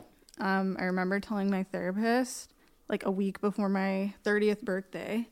I was like, I'm ready to let it go. Like, I can't obsess about this any longer. I just need to let it go. Um, and then a week later, the a couple days before my birthday, I matched with someone on 23andMe. And it was like an aunt or something. And she's like, We've been waiting to hear from you. And I was Oh, just like, Oh my God. Wow. Yeah, I didn't answer right away because I was like, this is going to change my life. Yeah, yeah. Yeah. That's like uh that's a like a wild piece of information to receive and then Mm-hmm. and then you go like it's kind of like a Pandora's box. Like once you open it, there's no going back. Yeah. Wow. So I was like, what do I do? Yeah. Like, obviously, I have to call her. She wanted me to call. And then I called, and she's like, listen, your dad passed away, but you have a brother and sister in Vancouver. Wow. And she's like, you're Indigenous, you're Metis, Anishinaabe. And yeah, it was crazy. So let's just kind of pause here and unpack all this. So, did you feel unsettled not knowing who your dad was? And then once you found out, like once you opened that box, like what mm-hmm. was that initial reaction? Like, was it excitement, fear? Can you kind of walk us through like the I was before like and after? trying not to cry on the phone. I was like, oh my God, what am I going to do? This is like, I didn't expect it. So I was like, what? Um, and then I just cried on my porch, like for the whole day. yeah. And then I was like, I'm going to reach out to my brother. Yeah. So I called him and he was like super sweet and he's like, We've been looking for you. And I was like, What?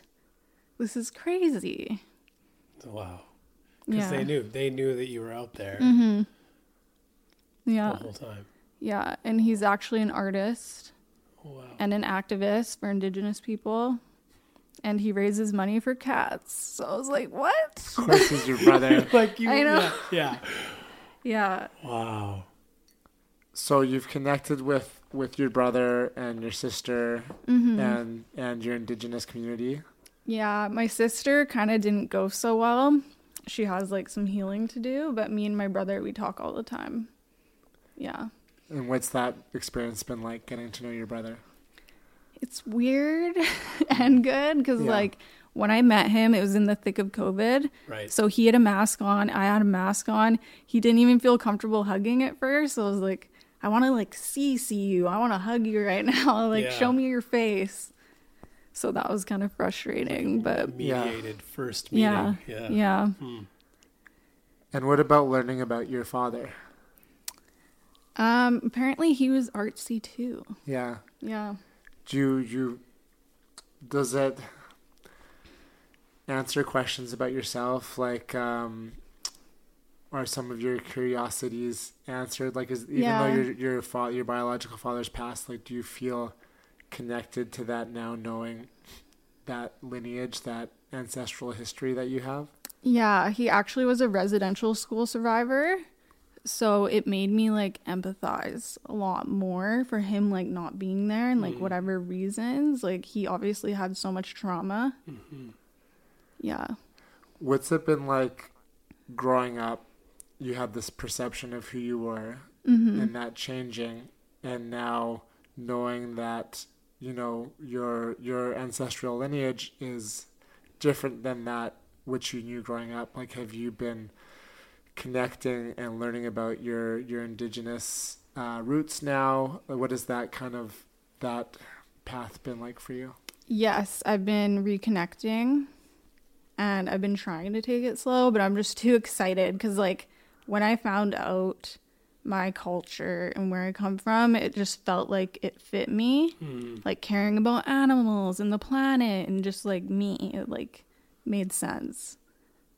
That's so cool you're Yeah. able to put the puzzle pieces of yourself And I have a, a cousin, they're two spirit and an elder, and they took me under their wing. And they've been inviting me to like all the things and a sweat lodge. I was too nervous to go. I haven't gone yet. I got claustrophobic. I was like, I don't know. But yeah, it's Wow. been really good. that's very cool So you've been able to access, yeah, some some people and get in, like, wade into the waters of like that element of, of who you are and that identity that you carry. Mm-hmm. Yeah, yeah. I've been learning a lot, and like it's kind of hard because I want to be more vocal, but I'm kind of scared because I don't want to like take up space because I'm reconnecting. So it's like a weird situation. Yeah, no Yeah. doubt. But it's like even it's like even uh, obviously it's very different, but parallels in some ways like that journey into like a, a, a dietary dietary shift for ethical reasons. Mm-hmm. It can happen incrementally, Yeah. but eventually you want to speak up and share like what you're learning, right? And, Yeah. But yeah, it's obviously being sensitive to to taking up space and advocating and speaking where it's appropriate, but also wanting to learn and receive as much as we can give. Yeah, no doubt. That's wild.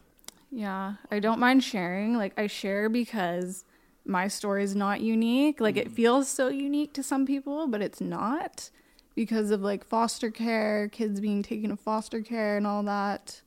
So it's like quite common.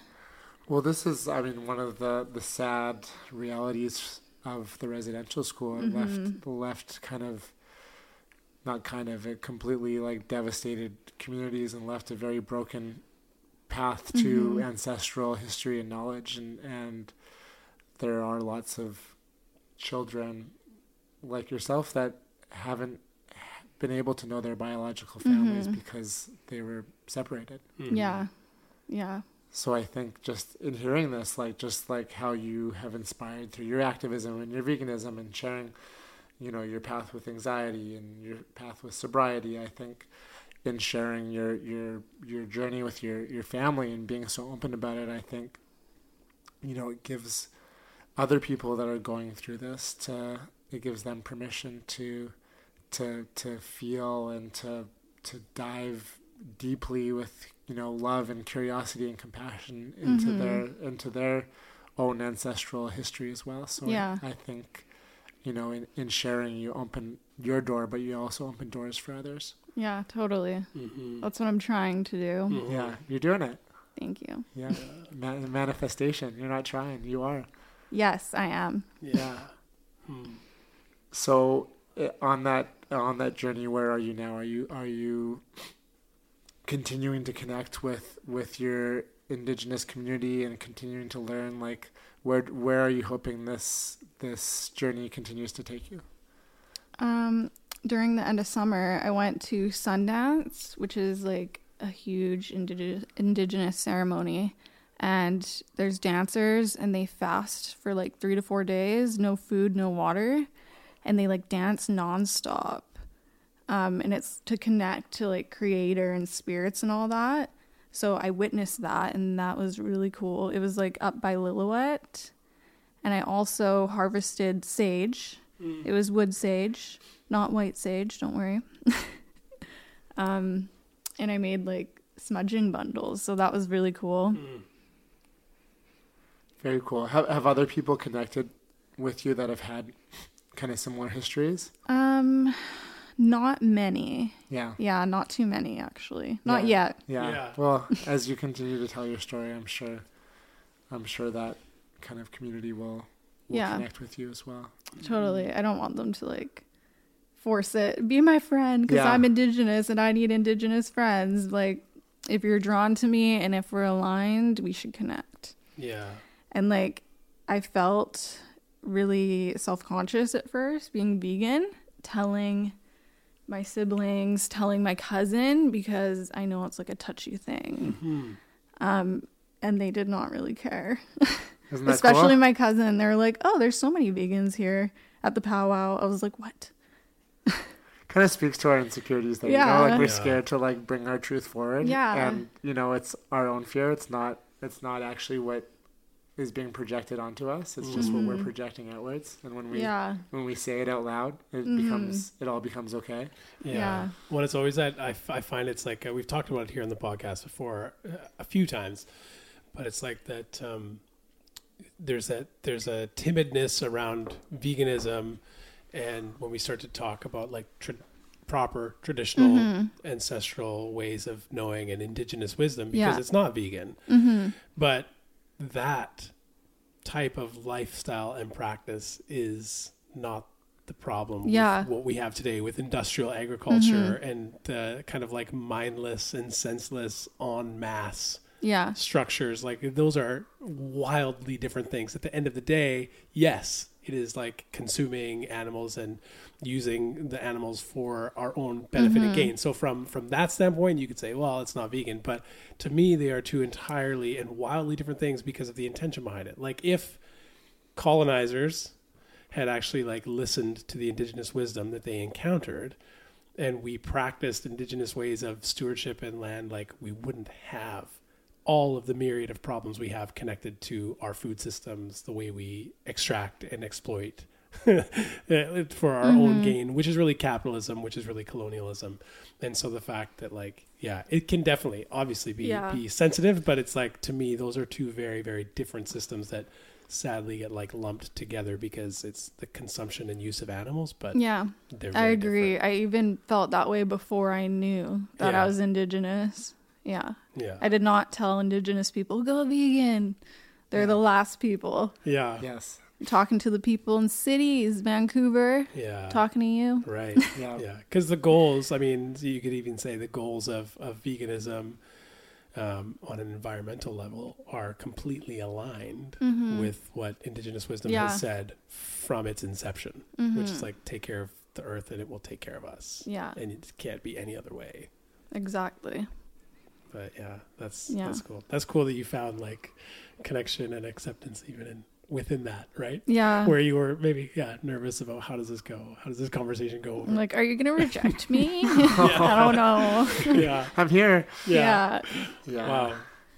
Well, thank you for for sharing all of this Mm-hmm. from from your vul- vulnerabilities to your your family history and I think uh, you've inspired myself and you've inspired many others and I just wanted to pass my gratitude to you and encourage you to keep sharing and keep caring and keep being you in in your radically you know compassionate cringy way Yeah. Yeah. um, I think the ripples and the waves that you create are are bigger than you might know, and I just wanna to pass that that on to yourself. And um, we always kind of wrap the pot up with just some silliness and funness to shake it out, Okay. yeah. have a little fun. And, Down for that. And then we'll we'll land this and let you go see Sage and your pup. Sounds good. Yeah. All right, so we like to just do some rapid fires. So for some fun Okay. takeaways for those that follow you and are inspired by you, um, you know, you are on this this continual course of of designing your life, living your life, you developing yourself. Um, are there any books or tools or documentaries that you often gift to others or recommend others that have inspired you on your own journey? That's a good question. Hmm. I would say Anxiety Josh podcast. Yeah. Yes. Yeah. Shout out to Anxiety Josh. Always Josh. sharing that. Um, I also Manifestation Babe, the girl who runs MBA. She has a podcast Cool. with a lot of really good free information and tips. Um, it's just called Manifestation Babe. That's the pod. Yeah. Sweet. Gonna check the manifestation. And Babe out. obviously, The Secret. yes, It's like one of the best. So good. yeah, that's a good one. I remember uh, when I first started dating my wife, we were staying up late chatting and talking about the books that we liked, and she's like, "I'm, I'm so into The Secret. I'm obsessed with The Secret." I'm like, "Oh, okay." Like, okay, she's she thinks she thinks a little. She manifests you. She might have. Yeah. She might have. But that was that piqued my my curiosity. So The Secret's a good one. Yep. Favorite um favorite weeknight meal. It's Wednesday, Thursday night, whatever. You're gonna cook something for dinner. What's your what's your go to? Pasta Yeah. of like any kind. Mm, Usually like a hemp seed sauce. Nice. Yeah. Very good. That's a good one. Get the Pretty get- basic, get those- but you know, I just I like the job carbs. done. Yeah. Yeah. Um, you're you're great at celebrating, you know, vegan activists, vegan individuals, and vegan businesses. Is there any individuals or businesses that you'd like to give give shout outs to? Zach. Oh, thank you. I'm assuming that's me that you're talking about. Could be some other Zach. Yeah, the other guy. This Zach. Um, good dog. Definitely check them out. I love how inclusive they are. The owner's vegan, which means a lot to me. Um, Juice Truck, shout out. Thanks, Ashley. Also, uh, to live for the cafe. The Yeah. croissants are so good. The breakfast sandwich. Also, the kids' books she has there. I love them. They're like anti racism, rescue dogs. Like, I love that. Sweet. Yes. Congrats to Aaron. I love kids' books with messages because I feel like they like bypass my need to be a good parent. Yeah. Like, if You're I like, "Here." if I get these books and I read these enough times, my kids will assimilate the knowledge and will know better and do better. There's a great Exactly. there's a great series called it's like a kids book about. And so we've got a couple one of them's like about racism, right? And so it's like a kids book about racism and it's like so easy to read and just like poignant, like right to the point. I've read it with my girls a few times just to be like, yeah, like this is this we're going to talk about this, right? Like as uh, white kids growing up in this world, I'm like yeah. we need to be aware and it's like sometimes it's awkward to have the conversations but these little books they're great Yeah. so Yeah. that's awesome i'm glad I want to go there just to read them. yeah, Yeah. that's sweet Yeah, me too. have a I have a few that. treats on Let's this go one. have a little book club meeting. Yeah, we should. I like you know it. What? Yeah, Should. that's Sounds like a good idea. We need a book club. yeah Okay, cool. love it Uh, any Netflix, Crave, Amazon Prime videos, TV shows that you've been binging or have really loved in the last year or so? The Dragon Prince series. It's like anime-ish. I haven't watched this one. I You love know it. I like anime. It's so I know it's so mystical and cute, um, but it's a really good storyline. And then uh, what else? You watched Avatar: The Last Airbender, right? I've been watching it. I'm Yeah. still I'm still working on it. Okay. Don't Aang- worry. Vegan. And I love it. He's so cool. Uh, you got any other ones, Diener? Oh, fa- we talk, we've talked about fitness and all that. Yeah. Favorite way to get a workout in? Boxing. Yeah. Yeah, just doing pads. Nice. Yeah. It's the best. Get that anger out. Yeah. All that vegan aggression. Rage, Rage and Release. There's this guy that I love following. He's a runner in, in New York. Um, his his run club is called Rage and Release, and they do like all this like primal screaming and Oh my let out their rage before they release it and run. Yeah. It's I pretty love cool. that. Yeah, Ty Richardson is that his Yeah. name? Yeah, Yeah. Check it him. Check Very, him out. very cool. Very cool. That guy. is cool. Yeah. I'd I'd feel really cringe screaming, Yeah. but I think I need to. But if Yeah, you have like yeah. a group of people and you're all into it, then it then it becomes like it's Yeah. it's kind of a cool thing. Have you ever howled at the moon with your friends? Uh, no, I don't. I have. recommend it. Okay. I've definitely done it with my kids. Yeah. Yeah, I feel like so I've definitely good. done it, but I don't know if I've ever done it like as a with a group. Let's it's very uh, therapeutic. let's go howl together, dude. I'll Let's howl do with you, buddy. Next For full the full moon, yeah. Next full moon will be out Yeah, Arr! there at the river. Yeah, Look at And the coyotes shaking. going. it's shaking. while howling. Okay, Okay. it's happening. Let's we'll go. send you a video. Oh my god. We'll send you a cringy, cringy video. perfect. I'm gonna be waiting. Normalize the cringe. Normalize the cringe. Amazing. All right, dinner. Bring us home, buddy. Yeah. So actually, we always like to ask our guests um, this last question. Zach and I uh, started this podcast um, because we wanted to, you know, have cool stories of people like yourself doing inspiring things and normalizing weirdness and all of the good stuff. But we called it a little more good because that's what we want it to be about. We want to see that in the world. We want to put that out in the world. But we always we always like to know like what does that sentiment or that phrase mean to you? A little more good. Doing at least one thing a day for somebody else, or even for yourself. Just being kind and spreading the kindness. I know that's corny, but like Hey. even complimenting a stranger, like it can make their whole day. You never know what kind of day someone's having. I love it. I love it. Well, thank you, thank you, Ashley. Thank you for for being you and and for for holding the space that you hold and and sharing your story with all of us. Thank you for having me. My second podcast ever. I said I'd never do one again, but I did it for you. There we go. Thanks, Ashley. Stepping into those uncomfortable problem. places. Exactly. Yes. Thank you. One thank thing you. at a time. All right. There you have it, folks. One and only Ashley Chisholm.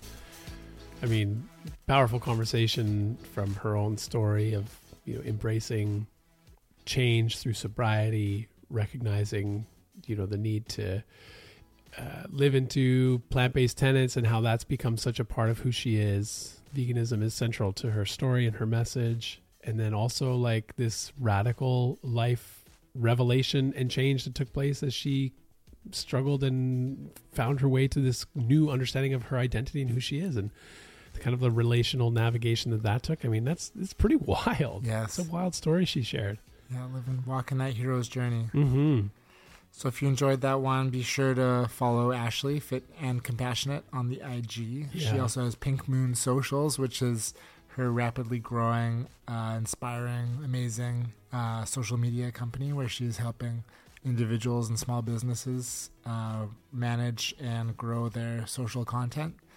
Um, yeah, be sure to give those both a follow. And if you enjoyed this conversation, share it with a friend, share it with a neighbor, cousin, uncle, grandma, grandpa, sister, brother, whoever. You know, share it with right. someone that you think this this message and this story will resonate with. And you know, if you're feeling feeling friendly, uh, throw up a like, a review, uh, wherever you listen to this podcast, Apple, Spotify, Google, wherever your your earbuds earbuds are connected to. yeah. Thank you so much y'all. We appreciate you. We'll see you next week. Peace.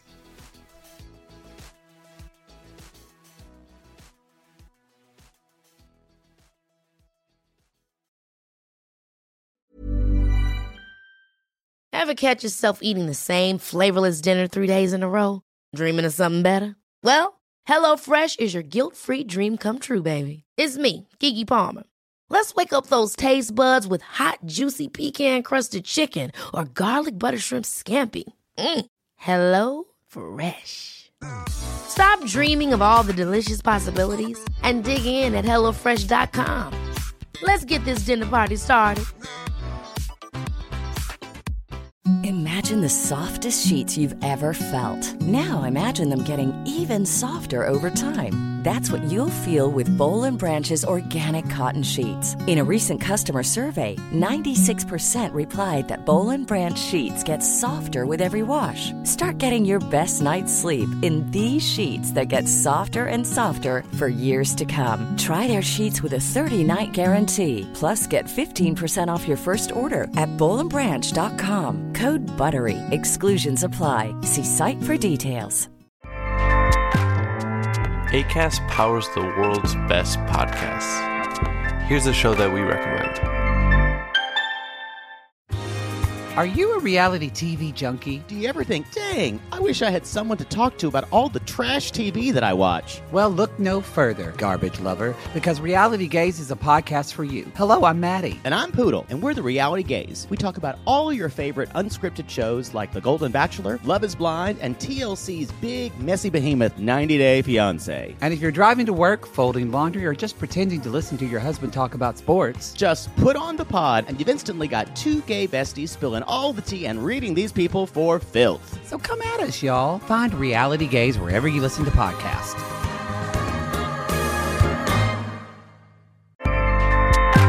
ACAST helps creators launch, grow, and monetize their podcasts everywhere.